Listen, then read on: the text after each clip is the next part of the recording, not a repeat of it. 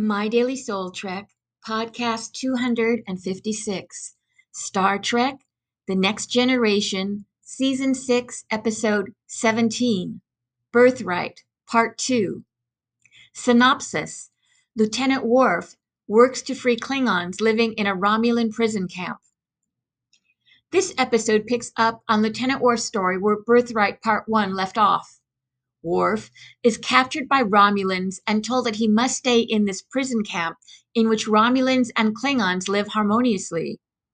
Worf is extremely resistant to this, as to him, who has lived outside this unique world created out of necessity, Romulans and Klingons are blood enemies.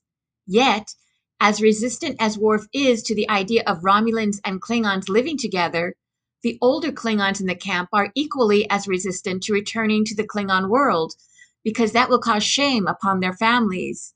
An Eldar Klingon tells Worf that if his found, son found him, he hopes that he would be Klingon enough to kill him.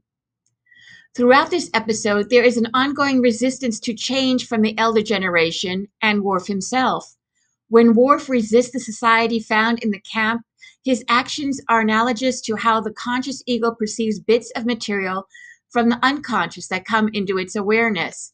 However, amid all this rational conscious ego action, there is a moment of somatic discovery that actually brings across the change Worf is hoping for in the young people in the camp.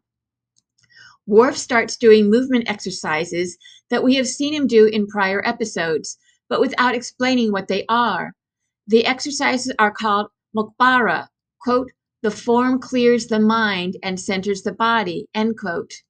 And Worf tells the younger generation in the camp Klingon stories, giving them back their myth.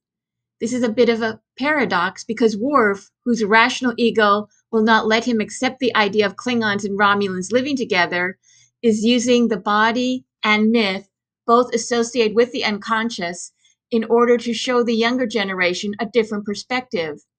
However, learning about things on the outside causes a need to change, which can be painful.